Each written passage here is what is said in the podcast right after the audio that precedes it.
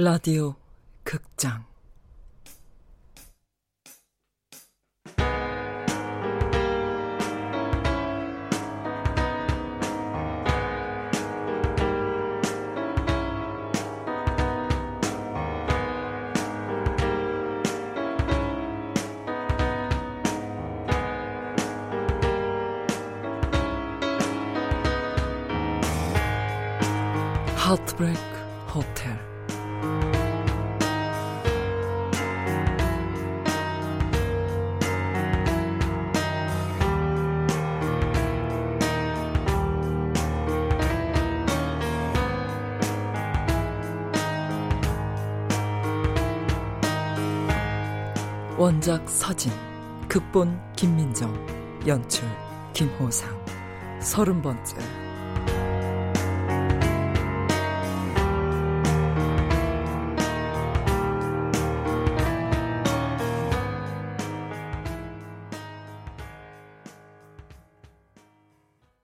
학기가 끝나면 당신을 보기 힘들 것 같았다. 그래서 기말고사 답안지 끝자락에 메모를 적었다. 어떤 식으로 적어야 농담처럼 스토커처럼 보이지 않게 쓸 수 있을까? Mulholland Drive 영화관에서 보지 않을래요? 흔치 않은 기회예요. 연락 주세요. 제 전화번호는 이 학생 뭐지? 하, 누구였더라? 하, 역시 이상하게 보였겠지. 시험 답안 말미에 데이트 신청이라니. 그것도 여자아이가. 사흘째 아무 소식이 없자 난 당신의 집을 찾아가기로 결심했다.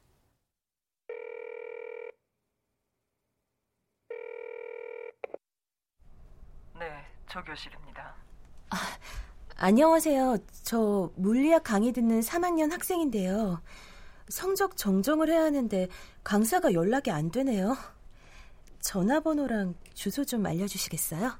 교수님 성함이 어떻게 되시죠? 이선현 교수님이요. 잠시만요 스마트폰의 지도 서비스가 도움이 되었다.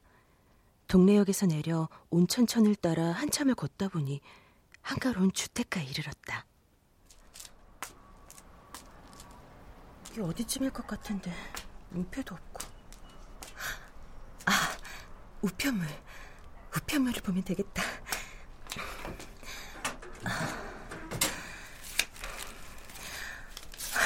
아, 맞다, 이선영. 신용카드 내역서네. 누구세요? 어. 아, 난 이 근처 교회 다니는 누나야. 하나님 말씀 전하기 위해서 돌아다니고 있어. 난 교회 안 다니는데. 꼬마아이의 얼굴이 당신의 얼굴에 오버를 띄었다. 많이 닮았구나. 어린이집 다녀요. 그렇구나. 착한 어린이는 거짓말하지 않는 거 알지? 네. 거짓말하면 산타 할아버지에게 선물도 받을 수 없어. 어, 나, 나 거짓말 한 개도 안 했어요. 그래? 참 착하네. 이름이 뭐야? 김정규요. 몇 살? 다섯 살. 그런데 엄마 이름이 뭐니? 이, 선자, 영자. 아, 그래. 그럼 아빠 이름은? 몰라요.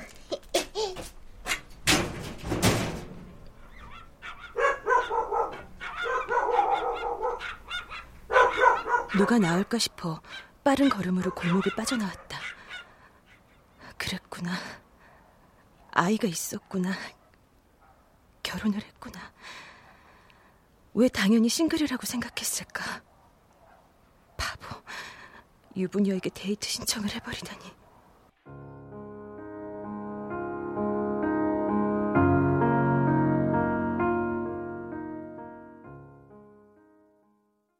다음 날 밤 당신의 문자가 오지 않았다면 며칠이고 자책했겠지. 영화가 아직 상영한다면 함께 보러 갈까? 세상에 답장이 왔어. 당연하죠. 보러 가요. 떨리는 손으로 답장을 보냈다.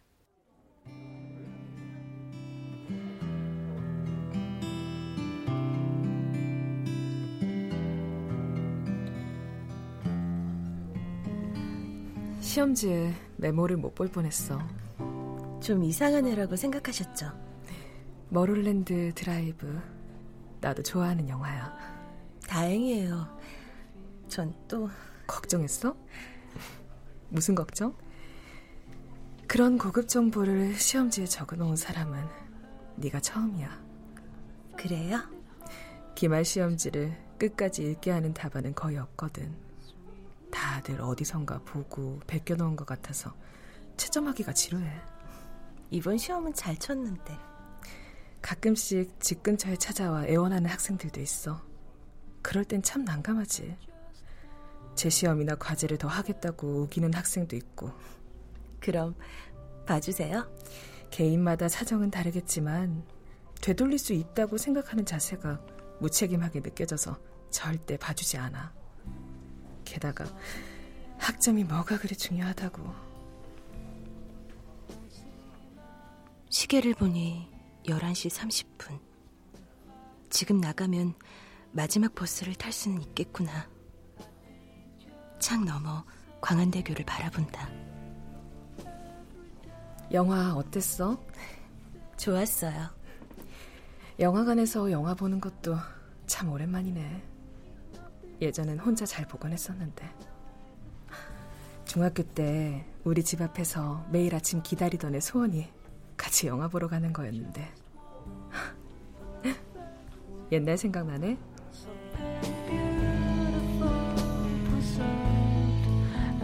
나는 당신과 영화를 보고 차를 마시고 항령산 드라이브를 한 다음에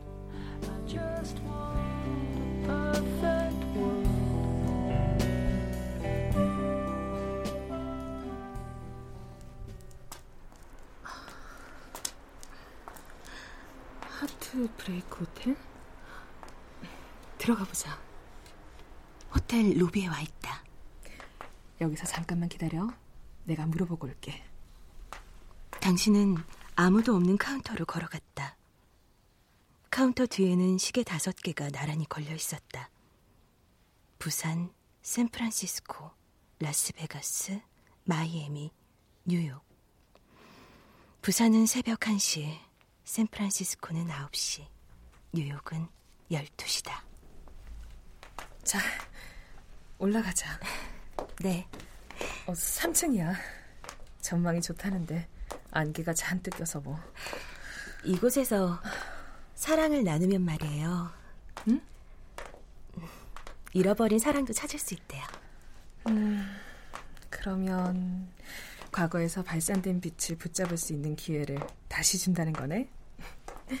그 빛을 잡으려고 먼 우주까지 가지 않아도 된단 말이겠지? 그런가요? 강의 시간이 아니니까 더 이상 복잡하게 설명하지 마세요.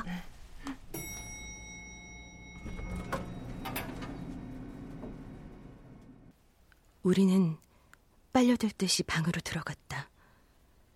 당신의 목덜미에서 풍기는 은은한 향수 냄새와 따스한 온기가 좋았다.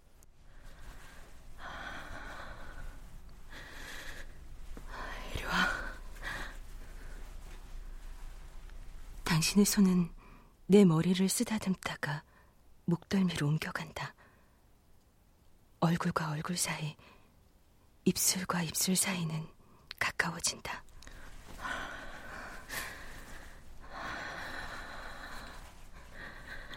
저, 저기, 혹시 내게 숨기는 것 없어요? 너무 많아서 뭘 이야기할지 모르겠는데. 농담 아니에요. 무슨 걱정을 하고 있는 거지? 후회할 거라고 생각한다면 지금 그만둬도 좋아. 얌전히 모셔다 드릴 테니까. 후회라고? 천만에. 누군가와 잔다는 것이 어떤 의미인지 파악하기 위해선 경험이 부족하다. 절대적으로. 나는 당신의 허리를 감싸 안는다. 눈을 감지 않고 천천히 당신의 입술을 향해 다가간다.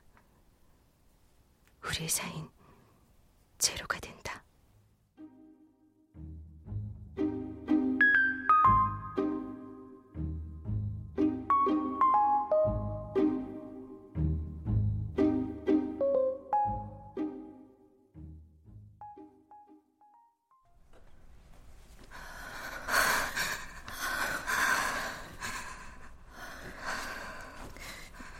그렇게 나빴어? 아, 아니요.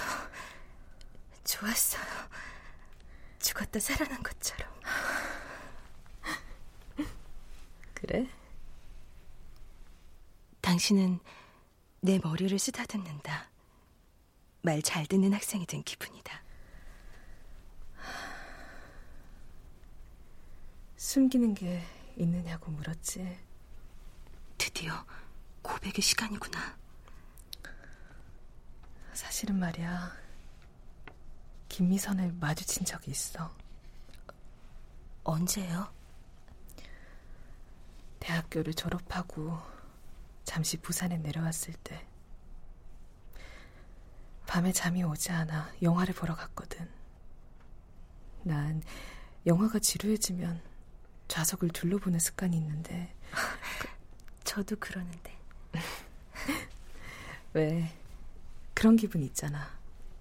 나 혼자 잠에서 깨어나 잠든 사람들 구경하는 것 같은. 영화 속 주인공의 파편적인 꿈을 마치 내 것인 것처럼. 맞아요. 그날 극장에는 고작 17사람만 있었어. 바로 뒷줄에 남녀 한 쌍. 남자는 여자의 어깨를 감싸고 여자는 남자의 가슴에 안겨 있었지. 영화보다는 데이트할 장소가 필요했던 거겠지. 그 여자도 지루했던지 상영관을 이리저리 살펴보고 있었나 봐. 그러다 나하고 눈이 딱 마주친 거야. 순간 알아봤어. 그 여자가 김미선이라는 걸. 고등학교 졸업하고 4년이나 흘렀지만 그냥 알아차릴 수 있었어. 여자는 내 눈을 똑바로 쳐다보며 보란 듯이 남자의 가슴을 어루만졌지. 난 다시 스크린으로 눈을 돌렸지만 영화가 눈에 들어오지 않았어. 용기를 내서 다시 눈을 돌렸을 때 그 옆에 있는 남자를 유심히 봤는데 그게 누구였는지 알아? 설마 영어 선생님? 똑같은 뿔테 안경, 덥수룩한 머리. 아니라고 하기엔 너무 닮았더라고. 영화가 끝나기도 전에 슬그머니 영화관에 빠져나와 하염없이 걸었는데 나도 모르게 눈물이 쏟아지더라. 상처 받았어요? 누군가에게 맹목적으로 사랑을 받아본 적 있어? 그런 사람은 어떤 시기든 그 느낌이 몸에 남아있어. 그 사랑을 내가 아닌 남에게 주고 있다는 것을 눈으로 확인한 순간 질투가 났던 거야. 누구한테서요? 미선이만큼 날 사랑해준 사람은 없었어. 영화관에서 본 사람들 혹시 착각은 아니었을까요? 어쩌면 그럴지도 모르지. 그런데 사실 여부가 중요한 게 아니라 그 둘의 모습이 내 눈앞에 나타났다는 게 중요한 거니까. 어쩌면 유학도 그래서 결정했는지 몰라. 어떻게든 다시 마주치는 게 싫어서. 아, 이런 질문은 너무 사적인데 해도 되나요? 아니야. 뭐든 물어봐. 침대에서는 그 어떤 질문이라도 솔직하게 대답해야 할 것 같은 기분이 드니까 기회를 잘 이용하라고. 음. 외국에서 걸프렌드는 많이 만들었어요? 음, 여자를 만나기 시작한 건 큰 용기가 필요했지. 하지만 누굴 만나든 내 전부를 던져서 그 사람에게 몰두하긴 힘들었어. 어차피 나는 먼 곳에 돌아갈 고향이 있는 사람이니까. 우리나라에 돌아와선 어땠어요? 어, 잘 모르겠어. 넌 어때? 많은 걸프렌드를 만났니? 저는 여자와는 선생님이 처음이에요. 누군가를 진정으로 사랑하거나 사랑받아본 적이 없던 것 같아요. 엄마의 사랑이 부재해서였을까요? 소설이나 영화 속에서 말하는 사랑은 다 허상 같아요. 누군가를 만난다는 것 자체가 시간 낭비란 생각이 들기도 하고. 여자를 좋아한다고 말하면 다들 내 정신 상태를 의심하겠죠. 혼자 상상 속의 연인이나 만드는 게 낫지. 세상은 그렇게 심심하거나 삭막한 곳이 아니야. 남자든 여자든 누군가 시간을 함께할 사람이 있다는 건 좋은 일이니까. 그게 당신이었으면 당신을 좋아하는데 당신을 더 많이 좋아할 수가 없다. 아들은 어떻게 된 거죠? 남편은 어떤 사람이에요? 왜 김미선을 잊지 못하는 거예요? 다른 사람들은 다 그녀의 대용품인가요? 나도 그 중 하나예요? 난 당신이 좋은데. 그런데 당신이 무서워요. 이제 궁금증은 다 풀렸어? 용기 내서 말해야 돼. 기회는 지금뿐이야. 하나, 둘, 셋. 저기. 또 뭔데? 김정규라는 아이 아세요? 어, 어떻게 내 조카 이름을 알지? 조, 조카요? 어, 언니가 맡겨놓은 아이야. 복잡한 사정이 좀 있어서 엄마가 맡아주고 있었어. 이젠 주로 내가 돌보지만 나를 엄마처럼 잘 따라. 그, 그렇구나. 그것도 모르고. 당신은 나의 어깨를 어루만진다. 왜 바보같이 자꾸 눈물이 흐르는 거지? 당신은 나의 등을 천천히 쓰다듬는다. 어떻게 아이 이름을 알았어? 나는 대답을 하지 못한다. 그냥 당신의 품속에서 흐느낄 뿐이다. 완전 바보 같잖아. 무슨 걱정이라도 있어? 다 잘 될 거야. 당신의 가슴에 손을 얹어 보았다. 부드럽고 서늘하다. 난 용기를 내어 깊숙이 당신의 가슴으로 파고든다. 마치 내가 김미선이 된 것처럼 따뜻한 이불 속에서 필사적으로 엄마 젖을 찾는 아이처럼.